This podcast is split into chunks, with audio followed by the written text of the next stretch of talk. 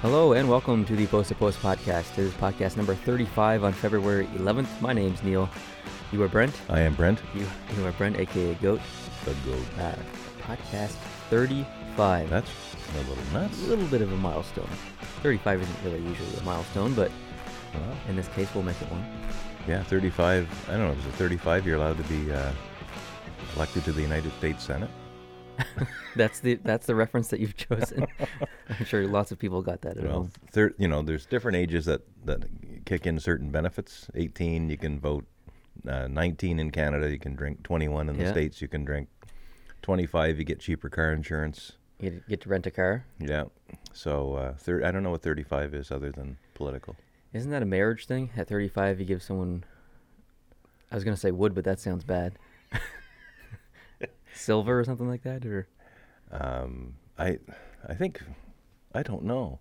Is 25? I don't think 35 is a big deal. 25 is a big deal. 20 Fif- yeah. 50 is a big deal. yeah. 35, I don't think is much of a big deal. All right. but uh, I'm still excited.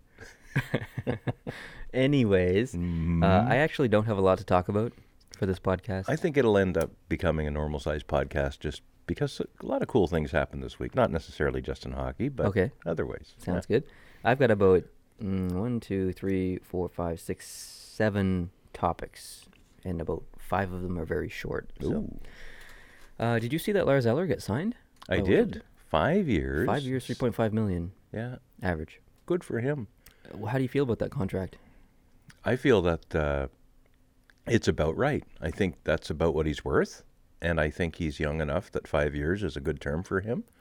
And he's a center, uh, so I, I look at Montreal's starving for a center and see how they let that go. And uh, uh, good on Washington and good on Eller. We see so many signings, Mm. and we're so critical most of the Hmm. time. Uh, oh, that's too long. That's too much money. I feel like this is a really good contract. I- like I- this is I do right too. in right in the wheelhouse. Yeah. exactly where it needs to be. Yeah, because he, there's no question he is not the top line center for any team, Hmm. but he's third line, good enough to put in and, and get the job done, and he's not too liable. And whenever I watch a game that, that features him uh, playing, which is rarely, but whenever I watch the Capitals playing an, another team, uh, Montreal or whomever, uh, his name is talked about a lot in Mm-hmm. the game because he's very involved in the play.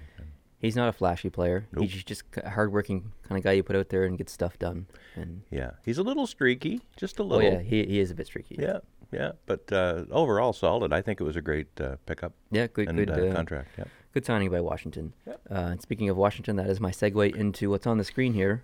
So this was released uh, a couple of, mm, well, not a couple months ago, maybe a month ago. Have you seen this jersey before? I don't think Oh, I have. So for you audio listeners, I'm showing a, a picture on the screen of the Washington Capitals' upcoming Stadium Series jersey oh, okay. against Toronto, I believe. Uh, what are your thoughts on that jersey? It doesn't look like a special event jersey to me. Really? I don't mind it. I, I think it looks fine, but I don't know. I I like everything about it except for that giant red bar at the bottom. It's too thick. Okay. It feels like it doesn't fit the jersey at all. Uh, I wish it was white actually, but other than that, I do like it. yeah. So speaking of the same game, Mm-hmm. Oh. Toronto released theirs this week. What do you think of that? I love it. Yeah, I like it too. I just Mm-hmm. love it. I usually don't like white jerseys a lot, but I really like that one. Well, lately, and I Toronto had another white jersey in a, a few years ago, didn't they? And I really liked it. It was blue with the white stripe. in Was it behind. blue? Yeah, we've, Okay. we've had this conversation conversation like four times. Four times. Well, when when you when you get to your age and your father gets to my age, that happens a lot. and the one for our video listener slash viewers behind you, Neil, the Montreal Canadiens. Yes. Uh, I love that. I and I'm not a big fan of white either, but when I see that and, and the Montreal one, Hmm. I really really like them. Yeah, and the one up there too, the Montreal Canadiens one from this year, mm-hmm. the outdoor game. That white one's nice too. Yeah, But very nice. yeah, uh, I definitely like it. It looks a little bit like a painter's uniform, but uh, not as bad as the LA Kings Stadium Series jersey a couple years ago. But yeah, I really like that. Anyways, that just started. Mm-hmm. The the uh, All Star game uh, a week or two ago. Yeah. The the team wearing white. It was Pacific. really really white, but it looked good too. It did. It. I didn't like it when I just saw the jersey just by itself compared to the other jerseys, but when I saw it on the ice with the rest of the uniform, I actually liked it a lot. Yeah, me too. Uh, anyways, I just wanted to publicly have that conversation because I get asked 1,000 times a day, what do I think of these jerseys? So now it's out there. Uh, that won't stop the asking. No, it won't. uh, I'll show on camera to those watching on YouTube. We picked up two toques here from Lids. One is uh, Canadians, one is the Senators, and this is from the outdoor game that happened in December. So it's the 100 NHL 100 Classic or whatever whatever they're calling it. So what we're going to do is eventually put these in a frame with the jerseys and have them side by side. So it'll look pretty cool. That will look very cool. Yeah, I got them for I think ten dollars on Lids. And I think I was in on one of those hats, and Yes, I, I ha- got an have it extra one. upstairs, and and uh, I wore it this morning when I went you? out to take my snow measurement at seven o'clock. Your snow measurement. I measure snow every day. That might have been the well, that wouldn't have been the nerdiest thing you've ever said on the channel, but No, it's oh, probably by up far, there. and it won't be the last. No. but uh, I I'm a, an observer, an official observer for weather, uh, precipitation of any kind. But lately, it's been snow, and I record it and I post it online on a site called Cocoras, and uh, it's used by scientists to measure uh, weather phenomena. So how did you get into that? Just one day you didn't have anything to do. You thought you go outside and measure measure the snow. No, I got approached by somebody who was involved with the organization. You were approached. I was approached. I was approached, and uh, he emailed me and said, "Look, we're trying to set up some more observer sites on Prince Edward Island. Would you be willing to be one?" And I said, "Sure."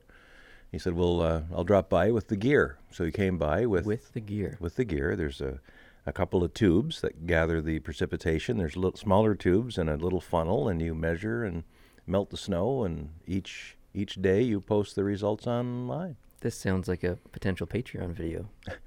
Well, yeah, it could be. I guess I You'll never have- thought of that. Uh, those of you on Patreon, let us know down in the comments, and we'll show you the process. Yeah, and it's definitely not exciting, Mm.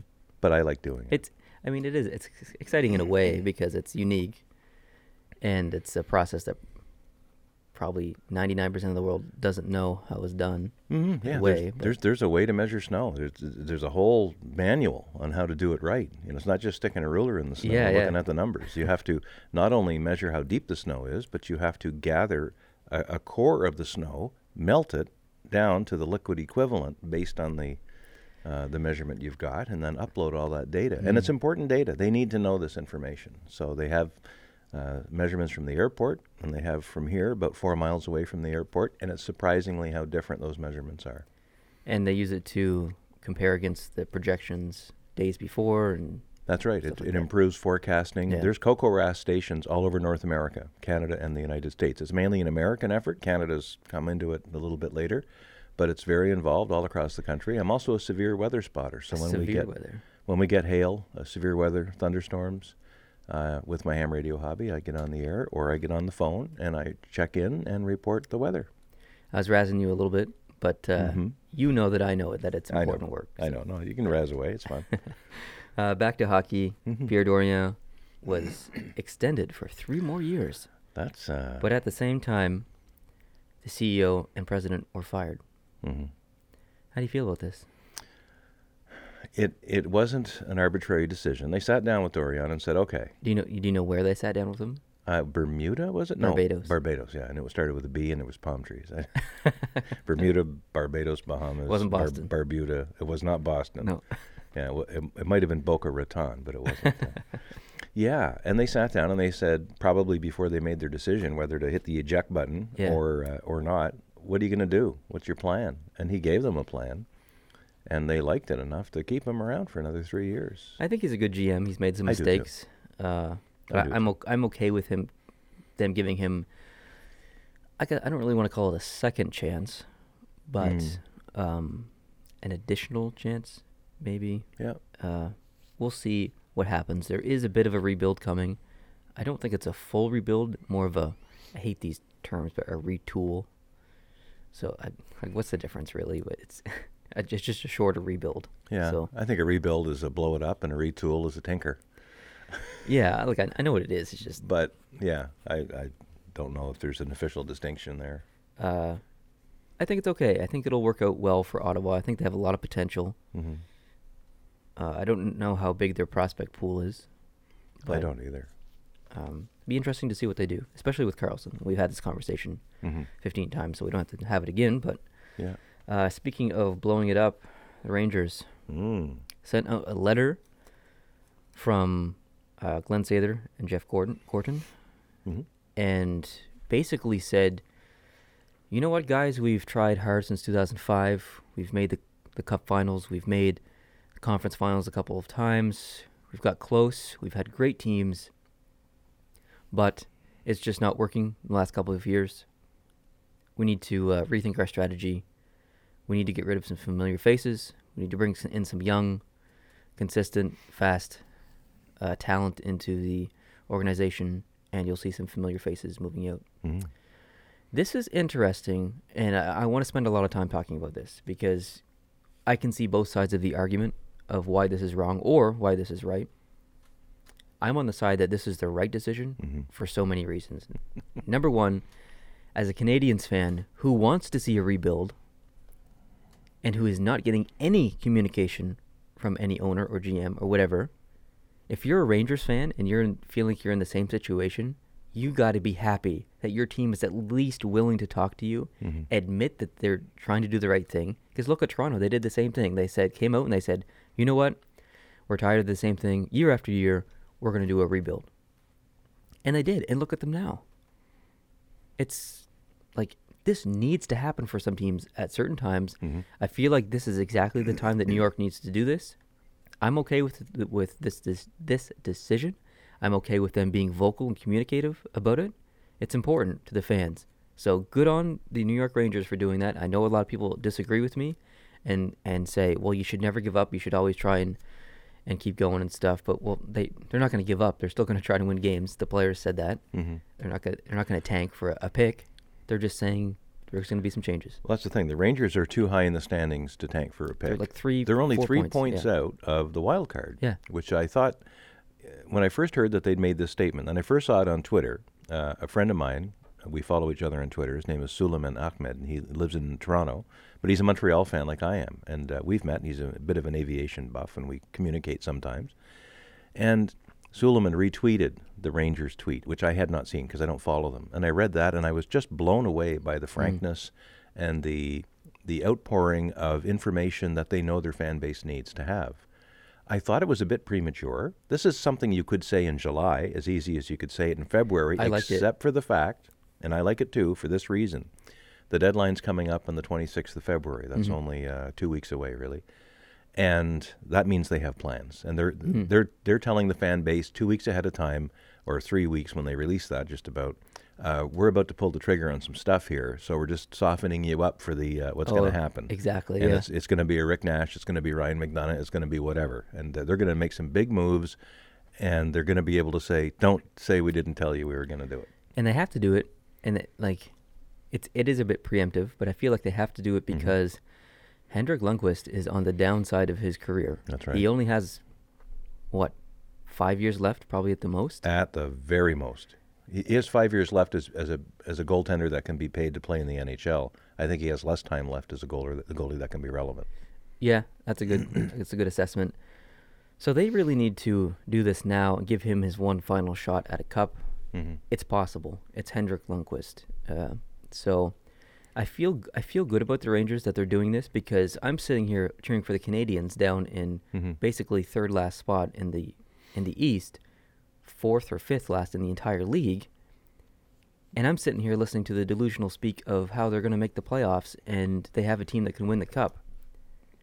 How do you watch this team every single day or every single g- game or whatever and think that they're going to win a cup? That's delusional. It's time for a rebuild. I want to circle back to something you just said because I don't know which way you're, you're intending to go with this. Wanting to give Lundqvist a chance before he, he runs out of time. Do you mean that they're going to move him to a team that's a contender, or they're going to be a contender? They're going to be a contender. Okay. I don't think they move Lundqvist because Lundqvist doesn't want to move. He loves it there. Mm-hmm. He's their leader. He's the most communicative guy on the entire team. Um, he wants to retire there. I don't see him going Mm-hmm. anywhere else.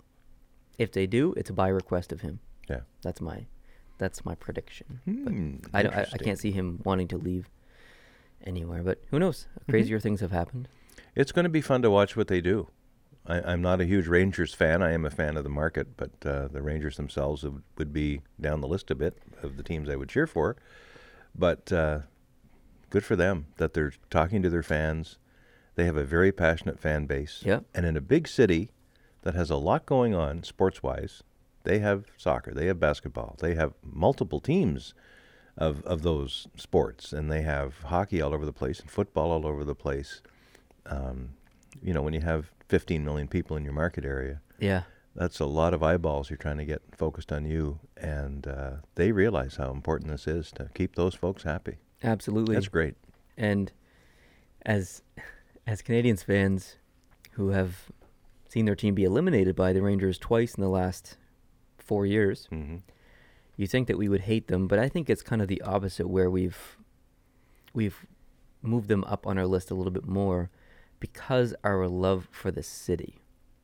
Because we love New York City so much Mhm. that I think a dream would be to see a game in the Madison Square Garden. No question. I'd love to do that. That'd be awesome. I certainly don't have a hate on for the Rangers. Individual players like Chris Kreider, I, d- I have a bad taste in my mouth I for. think I but- think every Canadians player yeah, has a has a hatred on for Chris Yeah. Kreider. Yeah.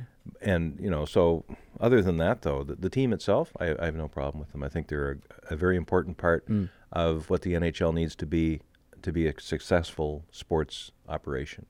Uh, they're a historic, uh, integral part of the league, and they need to be doing well for the league to do well. So good for them. How would you feel if Carlson went to the Rangers? From Ottawa, Yeah. So you'd have a back end of McDonough, Carlson, Shattenkirk, Brady Shea. make them pretty formidable. It would be interesting. hmm But it'd be interesting. I think based on the tone of the letter, I don't think that's the plan. I think the plan is to to not acquire existing super. I, I think it, it sounds more like a rebuild type letter. Uh, I know you're thinking that they can build it in time that Lundqvist can still be backstopping the team to the cup. I don't know if it can happen that fast though with a letter like that. It sounds to me like they're going to blow it up, and I don't know. I don't know. I think I think there's been lots of talk about McDonough. There has been Going. lots of talk about McDonough. Yeah. and he never really turned out to be the the rocket man He's a good stay at home stay at home defenseman. He's become really defensively uh, irresponsible in Yeah. the past couple of years, which is w- strange because he never was like that. no he's he's made some big breakdowns Usually, what you you fix your bad habits, and it's kind of gone the opposite for him. Mhm. He's still a good defenseman. It's just not the same McDonough that he was. did i read this in a serious sense or a just a whimsical sense that minnesota would be a good destination for him because of his history or did you read Hmm. that anywhere I think Minnesota would have to consider moving some defensemen that they wouldn't necessarily want to move Mm-hmm. to bring in McDonough, but I don't. It would depend on a few things. because minnesota's been known a little bit to do you know looking for a hometown discount uh, Yeah. work the rental game like they wanted vanek badly because he'd played college hockey there and uh, Hmm, Never worked out. never worked out, so I don't know if this would or not. But I, I see that, or I read that somewhere Mm-hmm. that that was a possibility. Where do you think Nash goes? I think Nash. Because he's. I think he, he's going somewhere. I think Nash goes to Ville, He goes to Ville. Nashville. Uh, oof, that's the, the Rangers would have to retain a lot of salary, I think, because they still have to sign Fisher, Mm-hmm. who is, and they have I think three and a half million free, maybe four. So How much? How much do you think Fisher's going to command though when he comes back? they should he shouldn't command anything. Right. He should get a million dollars. Yeah. Exactly. So I don't think that's going to break the bank when they bring him back. I- He should get five hundred. If he, if he was smart, he'd take the minimum, which is eight hundred ninety nine thousand or something like that. Something for- like that. Yeah. so That's my minimum too, by the way. for Sportsnet. yeah. If you're watching, I know I have a face for radio, but you never know. Uh, I think that there's some talk of him going to Boston, Hmm. and I'm not sure how well he fits in there. However, if he sees Boston as because he submitted his his list of teams that he's willing to be traded to, if he sees Boston as a contender, that's really interesting because there is I don't want to say a, a big chance, but there's a small chance that the Rangers could end up making the playoffs and they could end up playing Boston. Because if Boston passes Tampa and the Rangers sneak in, Boston and the Rangers could end up playing each other. And then Nash would end up playing his old team. That'd be interesting. It would be it'd be Unlikely. Great but drama. Unlikely but interesting. Yeah, I think it's a trick pool shot to make all those things happen. I think so too. Yeah. But uh, Nash, he isn't getting any younger either, and he wants to go to a contender. So I think if he has to the ability to, to direct his future in any way, Mm-hmm. I don't. sus- uh, He probably doesn't much care where he goes, as long as to a team that he can contribute to, and maybe win some hardware. I agree. Mm. Yeah. Uh, I have a question for you. A little bit of trivia. Oh, Triv- no. Trivia that you're you're not gonna go- go- not going to know. It's just going to require your best guess. Okay. And this is a trivia question as of Saturday morning before last night's games happened. So it might have changed just a couple of spots. All right. The highest seeded Canadians player with points in the league. What position in the league do you think they are? And who do you think it is and how many points do you think they have? I know. Uh, I'm thinking it's Brendan Gallagher. You're close. It's it's Pacioretty with 33 points. Okay. So where Where is pos- he in the in the NHL in the o- rankings? Overall standings and points. Where do you think the Montreal Canadiens highest point uh, player is? Wow. Well, the highest point player in the whole league is Kucherov with 69, and he's got 36. You said. Thirty- Pacioretty. 33. 33. As of Saturday morning. I'd say he's 27th. 112th.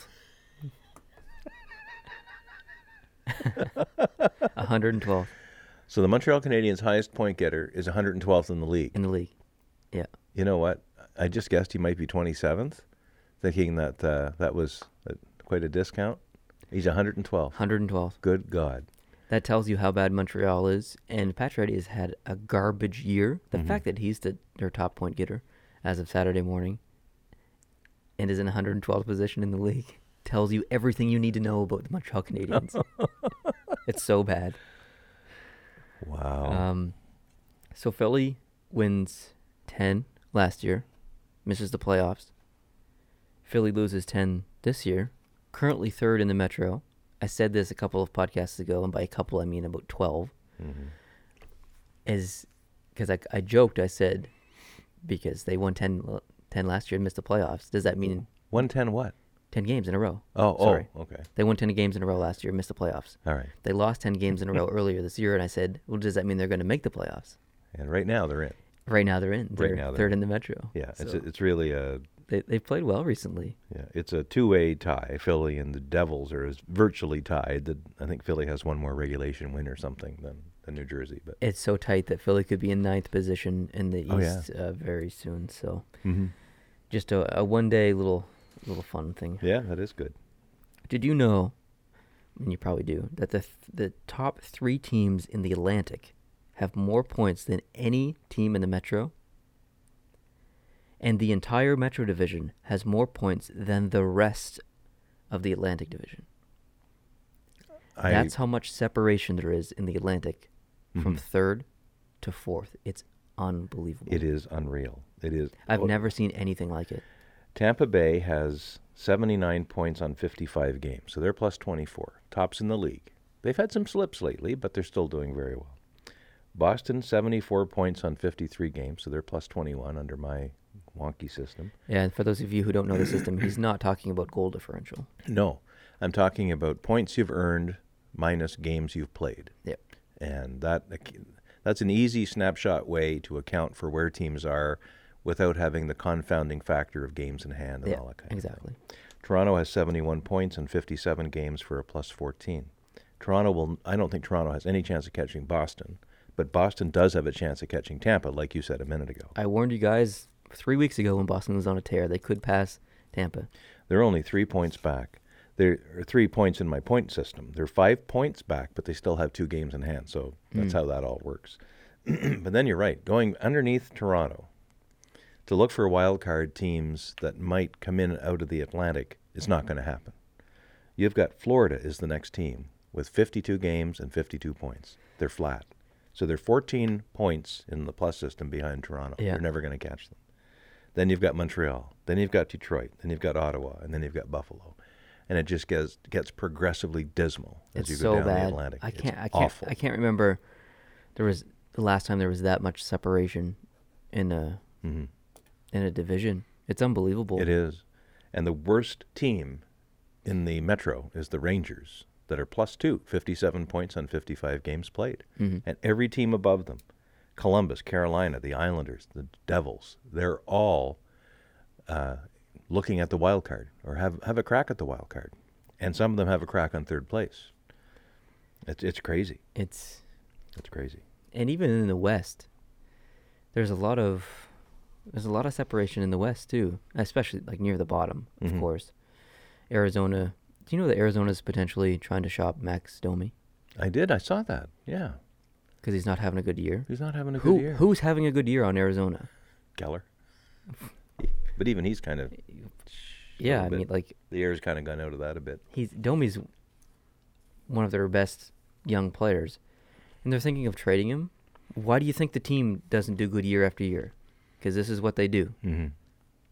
I don't get it.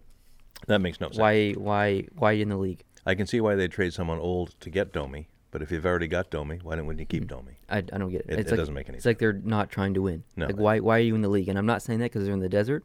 I'm saying that because nobody in the history of the franchise has been able to manchise, uh, manage that franchise since it came into the league. Mm-hmm. So I don't know what like has it been the same owner since it came into the league? I, I don't know. Uh, Well, they, they moved there from Winnipeg, so they were in the league before. right? No, I- no, I know, but Yeah, since they came into Phoenix, Since they came into Phoenix, yeah. I, don't like know. If so, something's got to change. Mm-hmm. Like Oh. their their GM's 27 years old. That's younger than me. Do you think I could GM a, a team? Heck no, absolutely not. Are you kidding? You're a media mogul. You have almost 28,000 subscribers on YouTube. Yeah. I think I think I'll, you have, I'll you're ask qualified. them for uh, advice on trading and stuff. That'll go over real well. You've got almost 5 million views. Come on, man. Don't sell yourself short. Yeah, I'll uh, I'll shoot for the stars. Yeah, but you're quite right about where they all are in the standings. Uh, in the West, it's uh, incredible. The, the- the fight for wild card is intense, absolutely intense. It's so close. Dallas, Minnesota, Calgary, Anaheim, and Colorado are five teams fighting over two spots. Well, you have to look at San Jose and and, Mm-hmm. L- and LA there too. Yep, San Jose and LA are, and interestingly, you know, Dallas has 70 points on 56 games. If Dallas was playing in the Pacific Division, they'd be in second place. Yes. But right now, they're in a wild card spot Yeah. because the Pacific is quite weak compared to the. Uh, I don't know if you noticed the, jer- the jerseys behind you, but they're in the order of the standings in the league. So Tampa, Vegas, uh, Boston. I don't have Nashville, so there's no Nashville jersey there. Uh, Winnipeg, St. Louis, Toronto, Dallas, Washington, Minnesota, San Jose, uh, LA, and Calgary. That's the you order creative? of the league. I'm gonna do that. I'm gonna update it every single day. I'm gonna try to. And uh, I have a video releasing today, which will, you guys have would have already seen. But the problem with that system is sometimes we film three three or four videos a day, and I don't release them for five days after we film the video. So it's going to look like the order screwed up, and people in the comments are going to complain. But Yeah. on the day that we filmed it, it was right. So it's I don't know. you, you can't win. You can't win. You can't There- win that there- one. There's no winning. But anyway, I thought it was an interesting idea, and uh, if I ever get a Nashville jersey, then I'll include it on the list. But there was supposed to be one coming, and it's has not arrived in a month. So Ooh. I assume that that order was canceled. So Uh huh. I'm missing an Islanders and a Nashville jersey. So uh, we we don't have to worry about the Islanders on that on that list of top eleven because uh, they're sitting outside of the playoff spot. Right They now. aren't actually. Oh, uh, they aren't. They are barely in. Oh, They is have. it by a tie? It's a tie. They're Yeah, tied with okay. Carolina with 61 points on 56 games, but the Islanders have one more regulation win. Ah, and okay. Carolina has a couple of overtime losses that make up the mix there. But they are actually technically in as we speak on this Sunday afternoon. Interesting. Yeah. Well, the only thing I have left on, left on my list is just a request from everyone who likes to message me on Twitter or Instagram or whatever. Please stop spoiling games for me. Uh, I know you want to talk hockey with me because it's fun to talk hockey with anyone. but right after a Montreal Canadiens game, please do not message me with the results.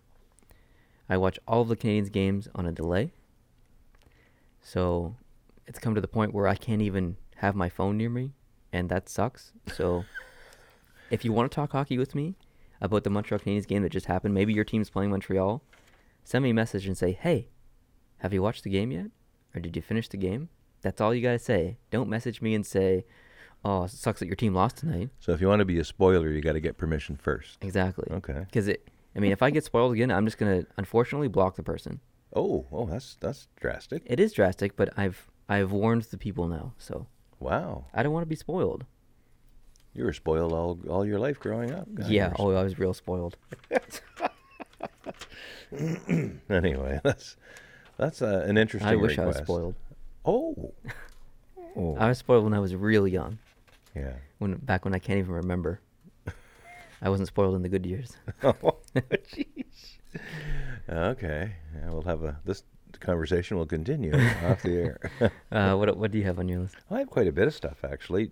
And first off, maybe keying into what we talked about just moments ago, which was the various positioning of the standings. If the playoffs were to begin today, and I know this is something you do from time to time, Mm. and uh, so right now, Tampa Bay would play the Islanders, and That'd that be a good would, That series. would be an interesting series because the Islanders and Tampa Bay are both near the top in goals for. Uh, the Islanders are scoring 3.36 goals per game on average, and the Tampa Bay Lightning are scoring 3.56 goals per game on average. Excuse me. Where they differ significantly is in goals against. Yeah. So, you know, Tampa Bay would be clearly the favorite there, but it would be an interesting series. There's a lot of storylines there. Um, you'd have Tavares versus Stamkos. You'd have the rookies Barzal versus Sergachev. All kinds of storylines. So it'd be uh, they have a bit of history. I think they played. Was it two years ago? In the I don't playoffs? know. Mm-hmm. Or I don't remember. I don't- can't remember who the Islanders played after they put out Florida. Anyway, And uh, you've got a, a goaltender like Halak who can bring it in the playoffs when he's in a good he has place. experience. Yeah. Uh, so, Mm-hmm. unfortunately, both are a bit inconsistent, Grice and Halak. But yeah. uh, yeah, Tampa's the clear favorite there. Yeah. Boston, Toronto. Uh, Boston sitting quite a bit above Toronto in the uh, points and also in games in hand. I don't think I could predict that series. It, it would be tough. It would be really tough. I bet you Boston does not want to face Toronto. No, no, no. I think it's the last team they want to face. Mm-hmm. I think they prefer, I think they would prefer to play Tampa Bay Mm-hmm. because I think they can shut Tampa Bay down. But Toronto, they're just so unpredictable. And Anderson and net, it's just I wouldn't want to play them. Yeah. No, thanks. Boston's up there in goals for, 3.25 goals per game, and only 2.38 goals against. Mm-hmm. They're one of the better teams in the league in that department. Uh, Toronto scores a lot, though, 3.21. So they they're- can score whenever they want. Yeah, their goal production is about unbelievable. equal with Boston. It's just on the defensive side where there's a big difference. Mm. Yeah. and uh, it would be exciting hockey. It would be it would be I think a series that would go down in this decade as one of the best playoff NHL playoff series Mhm. in this entire decade. I would be glued, oh yeah, glued. glued. Uh, on the other side of the equation, in the, in the Metro, Washington would right now fin- is sitting top spot, and they would play the New Jersey Devils if the playoffs were to begin. Yeah. Yeah, meh. Mm. There's so many other storylines and other series that I'd prefer to watch.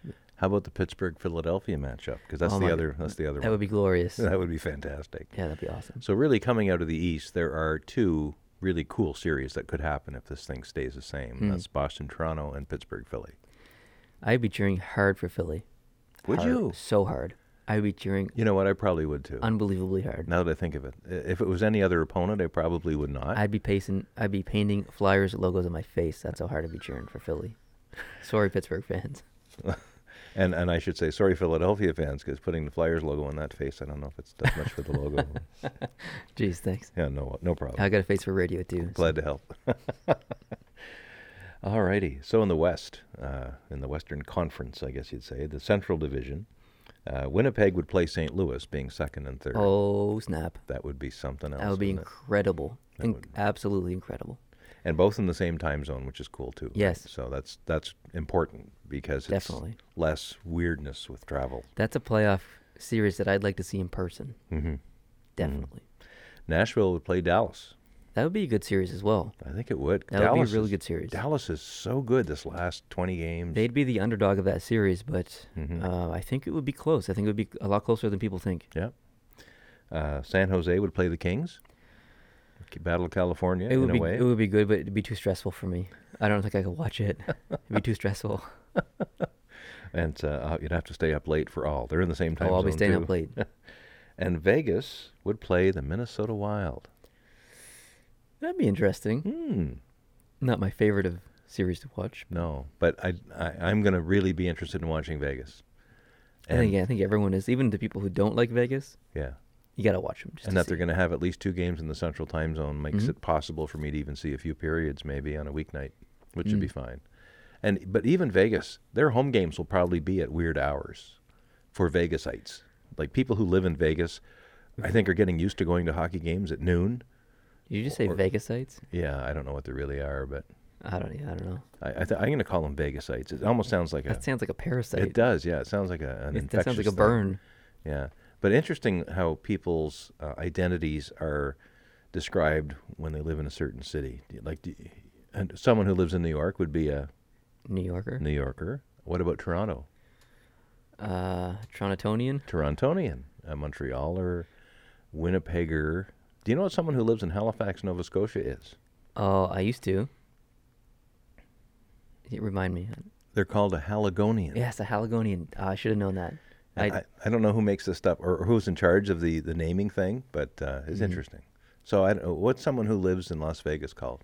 Uh, let us know in the comments. yeah. Is it a interesting. Vegasite or a Vegaser? Vegetonian? Vegetonian? A vegan? A ve- a ve- A vegan? Vegetarian?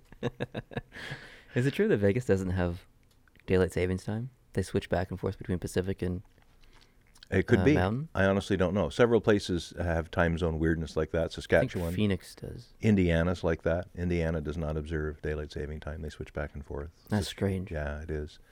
Um, I, I'd be quite happy with the same time zone all year long. and- Heck yeah. Yeah, I don't like the switching thing. No, I think it's silly. Yeah, it's It, it all weird. it all evens out in the end. I'd like to be in the Eastern time zone.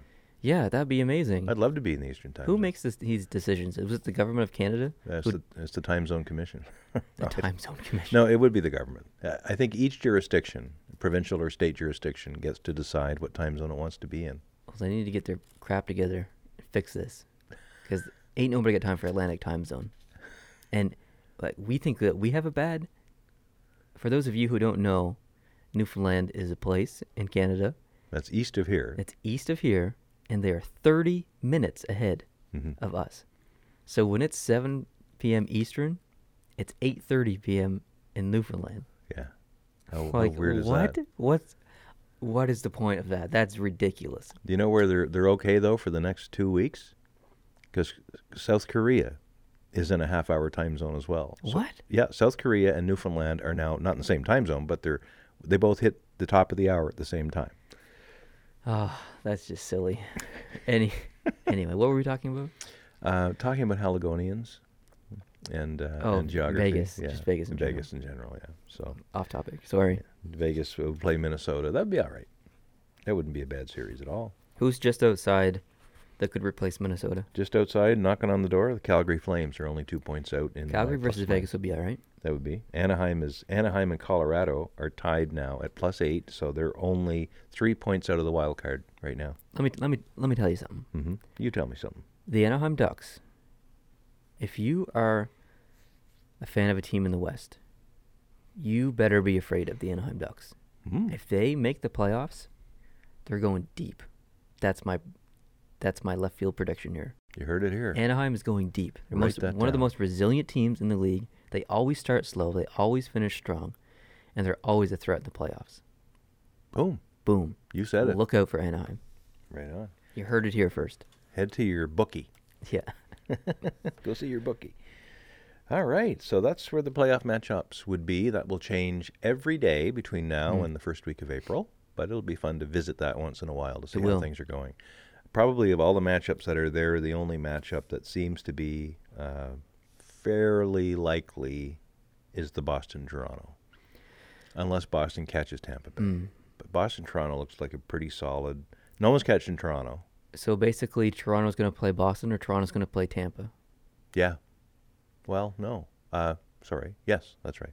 Toronto will play Boston, or Because Toronto will play Tampa. That's I, right. I don't think Toronto's going to be passing both of them. No, that's right. So They won't get a wild Toronto card. can plan for their series right now, which is amazing. Mhm. That uh, it's so early before the trade deadline, and you're already planning who you're going to play. Basically, is crazy. But Yeah.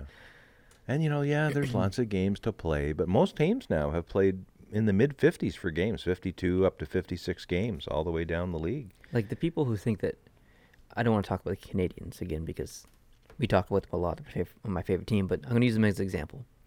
How many points out of the playoffs are they? Uh, Montreal is 12? currently nine points out of well, ten points, but but a nine on the on the plus minus scale out of the wild card. Ten. How- so, like people would say, well, ten points isn't very much. That's five games. That's five wins in a row. Mm-hmm.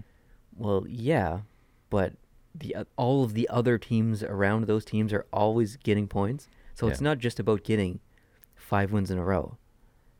Like y- you might get five wins, but al- at least two of those teams will get four out of their five wins, and or four to, four wins out of their five games. And it's it's not just about getting those ten points. It's about getting five wins in a row, lose one, get another five wins in a row, lose one, get another five. Like it's And it also is about getting five wins in a row, and every team in front of you, Yeah. going on a five game losing streak like at the it's same time. it's so mathematically yeah, hard at this point. It's you're ba- they're basically ruled out, and Yeah. then any and, and any team around. them. That's why I ruled out Montreal and Ottawa four or five podcasts ago because mathematically it's just too hard. Mm-hmm. Yeah, well, It, you- It's on the very rare occasion it happens. Calgary did it last year.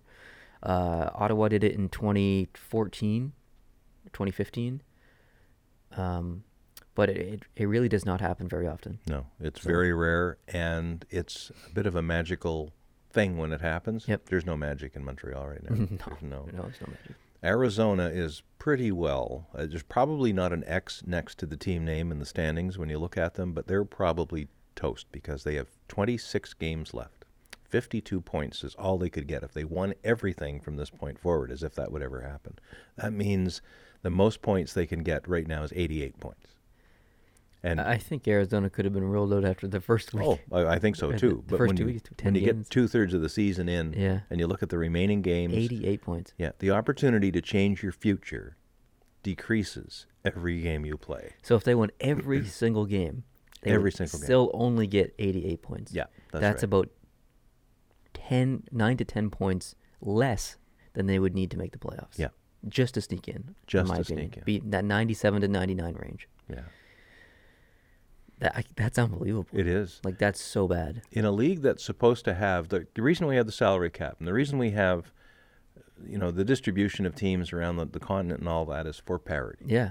And the Parity is key. Parity is key, and I guess you could say that the top two thirds of the league, the the middle third of the league is very a lot of parity there. Yes. The top the top third and the bottom third not so much. So the parity area is not very, it's Mm-hmm. not as wide as it ought to be for the whole league, right? Yeah, I agree.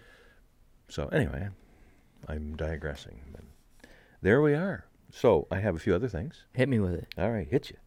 Uh, firstly, we haven't done a show on this yet, but on Friday night, you and I went to a Charlottetown Islanders game That'll be a Patreon video. a Patreon video. Uh, but uh, we'll do that in a video. But Yeah. I must say that we went to it. We'll talk a little bit about it now if we can. We saw the Blaineville Boisbriand Armada uh, in town to play the Islanders. The game ended 4 1 on behalf of the visiting team, Blaineville Boisbriand. But it was a much closer and better played game than the 4 1 score would suggest. It's basically it was basically the worst team in the league playing the best team in the league. Um, Islanders aren't the worst team in the league, but they're they're close. Well, they're, they're in the playoffs. No, uh, no, they're not. They Are are. they're, they? they're in the playoffs. They're just a couple of points out of having home ice advantage in the first round. Actually, yeah, it's hard to believe, but they're ninth right now out of sixteen playoff contenders. I think they're like th- three and nine in their last twelve games or something like Yeah, that. Like they're, not, play- they're not playing. well. not doing well lately, but they they they played really well early in the season, so they're still ad- taking advantage of some of that good early luck. But the Armada is uh, the, best, best- team in the league. Best team in the league, and they look like it. They It's in- didn't look like it actually all game. It's amazing how a team. It was kind of like Ottawa last year in the playoffs. A team that plays such a structured uh, game, and the Islanders played differently than Ottawa did in the playoffs. The uh, the Islanders played a very fast, hard hitting game Mhm. and just wore the team down. Yeah, really. Hmm. Like the Armada had so much skill and skating ability that they stopped skating because they were scared to get hit. mm-hmm. And the Islanders just- just wore them down. And the shot differential at one point was like 30 to 12 or something like that. Yeah. And the Islanders were all over them. And it They was, were. it had nothing to do with skill and everything to do with hard work Mhm. and intimidation. If you don't count the first minute of the game, where they scored 49 seconds in, Plainville, and you don't count the two empty netters near the end of the game, it was basically a 1 1 game. Mm-hmm. And it was very hot, hotly contested. And the, the player for the Plainville Bois, the reason we went to the game was to see this Alex Barre Boulay, Mm-hmm. who is undrafted, 20 years old. He's 5'9, 167 pounds. 90 some points in 40 some games. He has 99 points in what are now 50 or 51 games, something like that. He's tearing the league up. He is so far ahead that he can't be seen by the n- second place scoring person in the Que- Quebec Major Junior League. I'm going to be saving the rest of my comments for the Patreon video All right. on him. Okay. Uh, the Olympics are on. As we record this, uh, there have been a couple of Olympic women's games in the morning, our time. And in- Hockey. hockey games, sorry. Yeah, this is hockey. So uh, they, the Ameri- Team USA beat, I think it was Finland, but uh, if not Finland, it was another Scandinavian team, 3 1. And then Team Canada played against the Olympic athletes from Russia and beat them, I think, 5 nothing. But it was a really good game. Uh, Canadian gals, they couldn't do much with Russia the first period. They were, it was very hotly contested. Uh, the, the Russian team skated really hard. And the first men's game is on Wednesday. On Wednesday morning, our time, which would be Wednesday evening, uh, Korea time, yes. hmm And it's Canada versus the Olympic athletes from Russia, I think. Oh. I think they're the first team we play. Um, maybe not. I might have that wrong, sir. What, what have you watched so far in the Olympics? I've watched a bit of Moguls. Uh, what the heck is that? that's- That sounds like a Harry Potter thing. no, those are Muggles. Oh, same thing. Moguls is, I, I don't know what the official event name is. It's when you have skis and you go down and they intentionally put all these really short little bumps. And So you're bouncing, Ah. bouncing, bouncing. And then there's a couple of little ramps where you do some flips and things. And so there's a bit of artistic Flip- impression stuff. Flips and things. Flips and things, yeah. You can tell you're really into this sport. oh, I'm really, it's. you know uh, all the technical stuff, flips yeah. and things. I just know it was really gnarly. Gnarly. Yeah, but uh, uh, I watched some uh, ladies. There's a Canadian uh, lady skier won a silver medal, which I thought was great. We watched some snowboarding yesterday. did watch some That's the only thing snowboarding. I've watched at the Olympics so far. Yeah, that was pretty cool. I watched some Olympic mixed doubles curling, and that sounds like uh, watching paint dry for you. 'cause I know really you- don't want to talk about curling. I know there's a few people on our Discord who really like curling, Brittany specifically. Good for Brittany. And uh, I just can't do it. Well, mixed doubles is cool because there's only two, cares? two people, one man and one woman. What the, what's the gender have to do? Like s- switching up the Well, genders in any- curling does not make dr- curling interesting. You, you need the gender thing so it can be properly be mixed. But uh, the weird part is usually in curling, someone throws the rock. There's two people who go down the ice with it and sweep, and there's a third person or fourth person at the other end who provides the target to throw at. In mixed doubles, sometimes, like John Morris, the Canadian guy, he'll throw the rock and then get right up immediately and sweep his own stone. Wait, his name's John Morris. His name is John Morris, All right. and Caitlin Laws is his partner.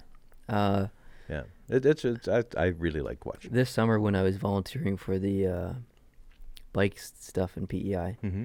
Chris and I went to uh, c- the Cove Head Community Center for a stop. We set up tables and stuff, and drinks and whatever.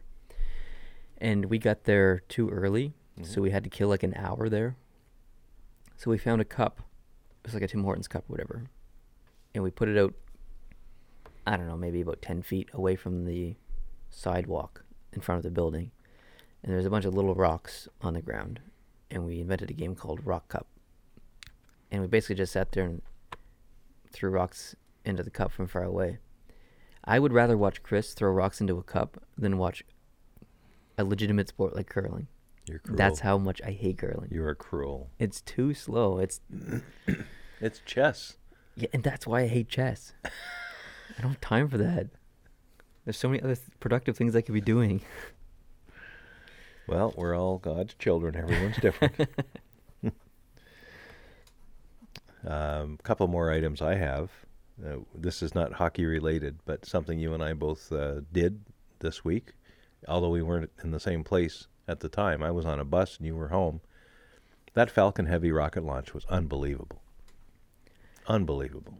I I want to ask you what the most special part of that whole thing was, and I'm gonna name a couple. so the launch Mm-hmm. itself, and the emotion of it actually lifting off, and hearing it liftoff, which is amazing. Um, the double landing of the uh, secondary boosters, Okay. or the view of the car when it uh, released its casing, uh, and you could see the world in the background. So, of those three, which was your favorite? Of those three, I think the double landing was the coolest thing. I have my, my- my favorite time of the entire launch though was one that's not on that list. Oh, Now I loved all those things. I loved the launch, the the the, uh, the absolute power of those three rockets, all just 27 inches, just going If- crazy. If you guys haven't seen it, please go watch You it. must watch it. Wear headphones, wear the best headphones you have, turn up the volume, and just listen to the unbelievable roar. Incredible. It was The next time, you know, we could ever get a plan a trip to Florida, we'll have to try to plan it around a possible launch of that thing Hmm. next time because it's amazing. I ca- I, ha- I must see that in person. I have to before I die. It's gotta gotta happen. Dude in the car was amazing. have you seen have you seen the recent pictures of it? Well, there's nothing too recent because after 12 hours, the camera battery died, and there's, No, What? there's no solar panels, so we will not see any more images after 12 hours from. You're launch. kidding me. I'm not kidding you.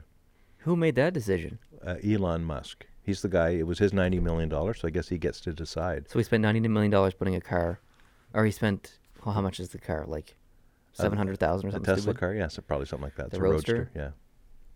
yeah. yeah. Um So- and he didn't he did he couldn't afford some solar panels, which i- one of his products is roof tilings that are solar panels. You're telling me that he couldn't afford to put some solar panels on the car itself or something? I, I likely, I highly doubt it was a lack of ability to afford, because we're talking about Elon Musk here, probably one of the richest men in the world. But it was probably, if I might venture a guess, it was the lack of ability to incorporate all of that engineering together in the in the package to be launched.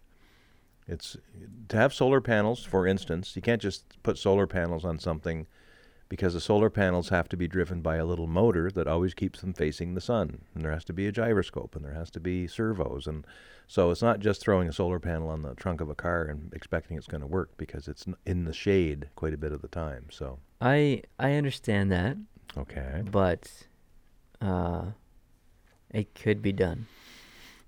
It's Mm-hmm. like we're talking about rocket science. And you Right. tell me that you can't put an, an actuating solar panel in the backseat of that car that turns a little bit. I'm not saying you can't do it. if but- s- if sunflowers can do it by themselves, we sure as heck better been been able to do that. In launching this rocket, all he wanted to do was get some really cool ad photos that he can use for marketing. And he got them. He did. Yeah. He got him. He did. And I know he wasn't thinking of you. uh, he should have wanting- been. wanting to watch this six months from now. Yeah. But uh, uh, I'm I'm I'm disappointed as well that there was only a battery powered thing, uh, and that the battery is now run out. However, it is what it is. I just thought the the vis- the visions we got from that launch was just amazing. And when the fairing broke away and showed that dude sitting there in the car, Yeah, it was incredible. and then uh, the, the view looking forward over his shoulder, and there's a display in the Tesla that says "Don't panic." Yeah, don't panic. Yeah. I love that. Now, what did I like even more than all of those things? And this is because I'm a bit of a space geek. This is such an exciting moment, and everybody working on this was so excited. But the people running the countdown for that last 30 seconds or 60 seconds, the calmness in their voice as they're proceeding to this countdown. And one guy, I think it's the launch director, comes on and says, you know, uh, Falcon is configured for launch. Like it's just so deadpan. I'm Yeah. just like, to me, that was the coolest thing because you can, y- you know, that the adrenaline must Oh, be yeah. just coursing through these people. And their underwear is filled with massive amounts of poo.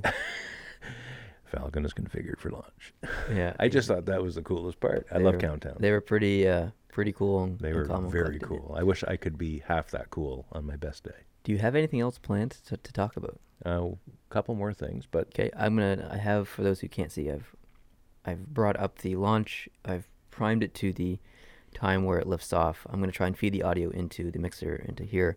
And at the end of the podcast maybe we'll play it. You guys Sure. can hear it if you haven't heard it before. That'd be great. So, yeah. yeah, it's it's tremendous, just tremendous. Uh, a couple of other quick hit items. Mm. Mm-hmm. Uh, you know how much I like NASCAR. I do? Today is the Clash and the qualifying for the Daytona 500, which is next weekend. So Wasn't there truck racing on? couple Uh, might days have ago? been. Might have been. Don't know. Is that cons- what? Do they call that NASCAR? Oh yeah, tr- the truck series. The well, it's it used like to be so. It's called, NASCAR Truck Series. Yeah, it used to be called the Craftsman Truck Series. I Right, don't think it is Craftsman, now, but uh, Sears used to sponsor it. So Sears. Sears, yeah. I think I think in the states they still have Sears, but we don't anymore. Yeah, she's. Uh, is it officially closed now? It's done. Yeah, Is it really? yeah, Hmm. yeah. Some stores hung on later than others, but I think they were all toasted some, by sometime in January. I meant to go in and see if I could buy Mm-hmm. some racks for jerseys yeah, because I got nowhere to hang them now. So, yeah, that's right. oh well. We're getting a little light, but yeah. So I can't wait. New paint schemes, new drivers, and new cars. I'm looking forward to that. There's, I've already seen Chase Elliott in the new number nine. Looks beautiful. So that's great. Who's the sponsor? Uh, the one he's got for the Clash today is Mountain Dew. Ah, Uh, so that'll be interesting. But I don't think that's the permanent sponsor, but we'll see. And uh, I guess we haven't talked about that yet, and we haven't done the fish. uh, oh right, the fish bowl. Yeah. Yeah, you uh, you reach in there and pick out a fish. Oops, I just got Patrick Marlowe bobbing his head there. What's going on here? I don't know. All right, you got the fish. Roll the intro.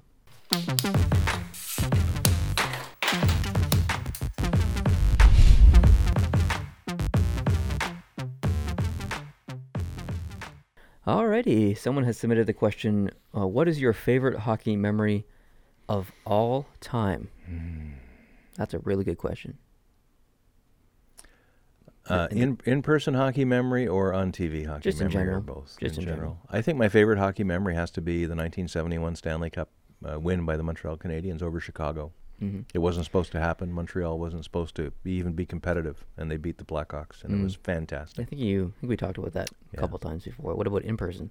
In person, uh, probably watching uh, the California Golden Seals or the Oakland Seals be beat eight four by the Canadians with my dad. It wasn't watching me play hockey when I was younger. Ah, Oh. Oh, it was watching you play hockey when you were younger. Especially that one game you played as goalie and you won. Heck yeah. And you were scared after that because you'd won that game and you thought they'd make you a goalie and w- and you wouldn't have a chance to not play goalie after that because you'd won that game. And we have that on video. That seems weird because I think I always wanted to be a goalie. yeah, but n- not Like anytime I played outdoor hockey or ball hockey or in the house, I was always goalie. mm-hmm. Eh, well, I'll, I'll go back. You're probably about seven or eight at the time. And I think what you didn't want to be a goalie, why you didn't want to be a goalie, is because when you won, the team would pile on you. Right. And you would get claustrophobic by being at the bottom of the pylon because you've won uh, as a goalie. And I think that scared you from being a goalie at that That's time. so anyway. strange. That's And we- unfortunate. We, have that on video.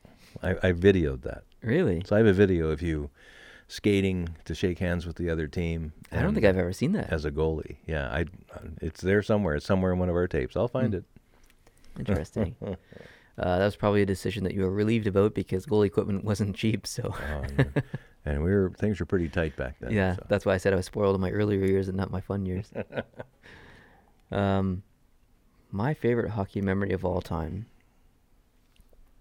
I don't know if I have one.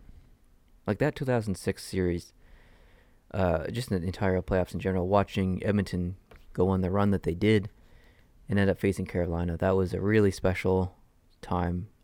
Mm-hmm. Uh, what Montreal did with, I think that's it. In 2010, when Montreal beat Pittsburgh, and Montreal Montreal beat Washington first, and then beat Pittsburgh in the second round. Those two s- series wins were unbelievable because they were the underdog, so much the underdog, Mm-hmm. Mm. and they beat they beat the the Washington Capitals and the Pittsburgh Penguins.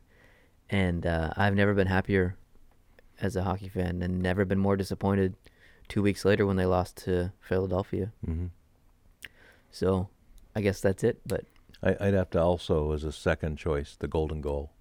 Uh, Oh, yeah, 2010. Uh, that was, definitely, I remember watching that, you know, just right upstairs from where we are now and uh, being so excited seeing that goal get scored. that was uh, that was stressful. Oh, well, yeah. That was that was stressful. The outcome was very much in doubt. it was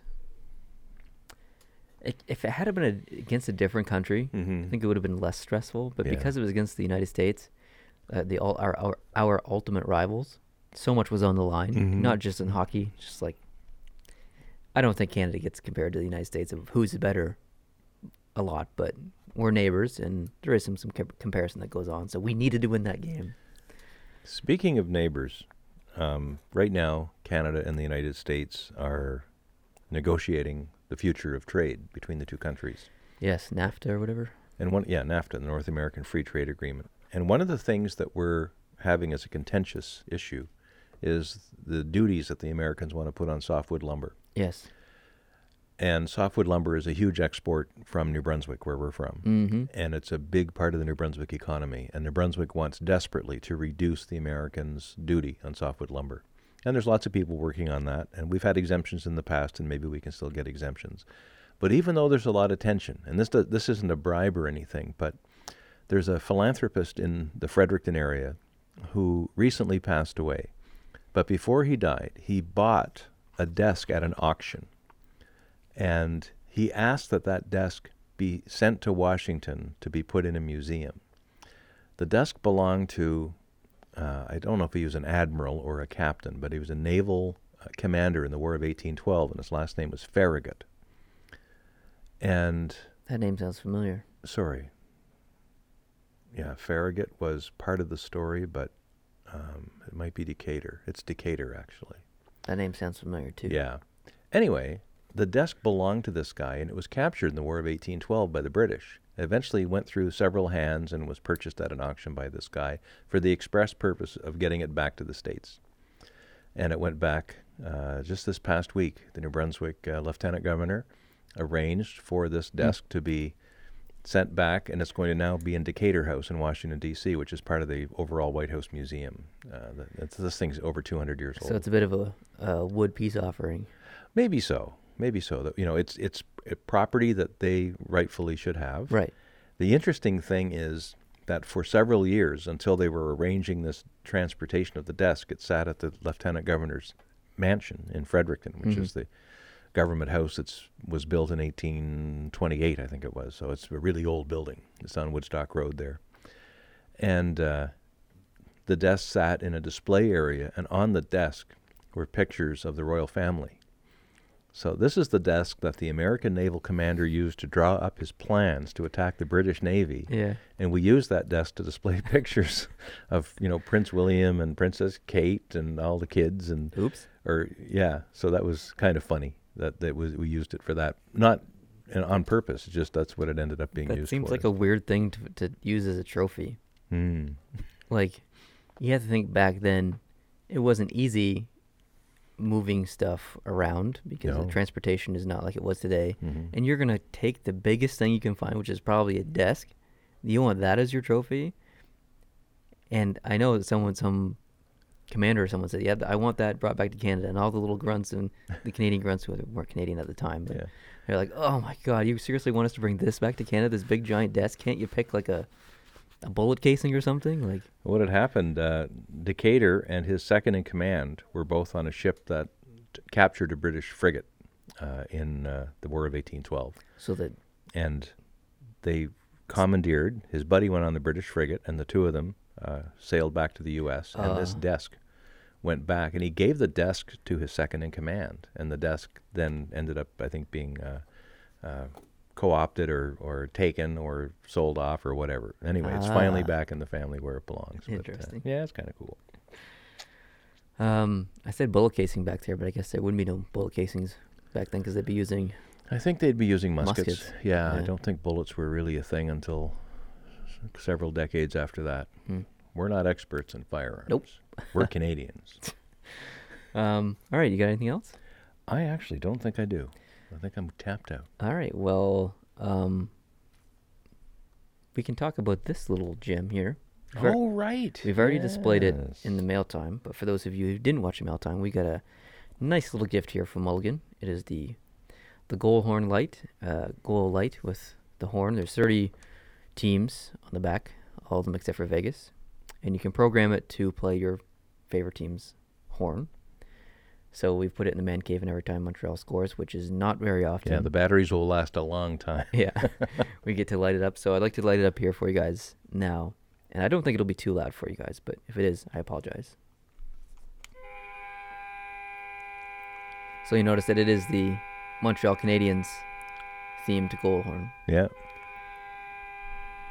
That's pretty cool. So it does that a few times and then it stops. And yeah, I then- think it only does two horns. Yeah. Thanks a lot to Mulligan uh, for that. That's it's perfect for the man it's cave. sweet. Yeah, it's We're, awesome. we're thinking of mounting it because I think it mounts as does, well. yeah. You can put it on the ceiling or on a wall. So we're going to mount it in such a way that it's a, a very uh, popular and permanent fixture Absolutely. in the man cave. yeah, definitely. And hopefully it'll get lots of use, but not not in the near future. Now we might have to change the horn to a different team. and- oh, oh God, I- don't talk like that. All right, I'm gonna play this uh, this launch here. It might be take me just a little bit to get the audio correct. Um, so be patient. I'm gonna start at the, the uh, with 22 seconds left on the countdown, so you hear a little bit of chatter. Hopefully, It's fucking heavy. Go for launch. Falcon Heavy is configured for flight. T minus 15, standby for terminal count. 10, 9, 8, Side booster ignition. 6, 5, 4, 3, 2, 1, 0. Ignition. Off with Falcon Heavy.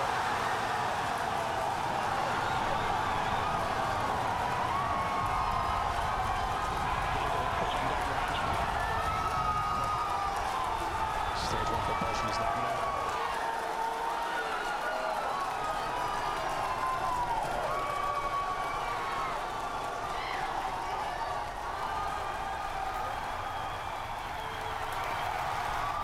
T plus 30 seconds. If you can hear me over the cheering, Falcon Heavy heading to space on our test flight, building on the history of. I gotta say, when I was watching that, you were home and I was at a bus stop when that went off. It went off at exactly quarter to five, which is when the bus stops and picks me up. So I have headphones in. I'm watching my phone and I'm watching YouTube's feed from Elon Musk's SpaceX company. And I'm standing there by myself with these earphones in, watching this, quite moved and excited by this uh, m- amazing launch. And I'm standing there, probably doing something like, go, baby, go, baby, watching my phone. And I just hope now that people realize that we're driving by, that I was actually watching a rocket launch and not something else. yeah, that's true, right? And even after the, the bus picked me up, I'm sitting in the bus near the front and I'm watching because we're waiting for the two uh, side rockets to stop, to have engine cut off, and then separate for the landing back on the Earth. I watched the whole thing on the bus. And it just, when I think about the Saturn V launches I watched when I was a kid, of, you know, the moonshots in the late 60s and early 70s, have to watch them on a black and white TV, Oh, yeah. you know, grainy, scratchy images. And now, not that much later, because I'm not that old, really. Come Mm. on. Uh, I'm sitting on a bus in a city watching a rocket launch on my phone. Like, how much has the world changed? It's It's, a- incredible. yeah. But that is the same. And your phone has like a hundred times more capable, probably Oh, more yeah. than a hundred times, probably like ten thousand times more computing capability than they used to send their, that original Saturn V to yeah. the moon. Or than the flight computer on Apollo 13 had. yeah, it's Oh, unbelievable. oh yeah, it's in- incredible. It's uh, but the rocket launch itself is still is as impressive and emotional as it always was. Yeah, I want to try and play you guys um, uh, a clip of the audio of just the, the launch from binaural headphones. Oh, okay. Uh, you've already seen this, um, but No, I don't think I have. oh, you haven't? No. All right, listen to this. So the audio is going to be a little delayed here because the photographer is quite far away.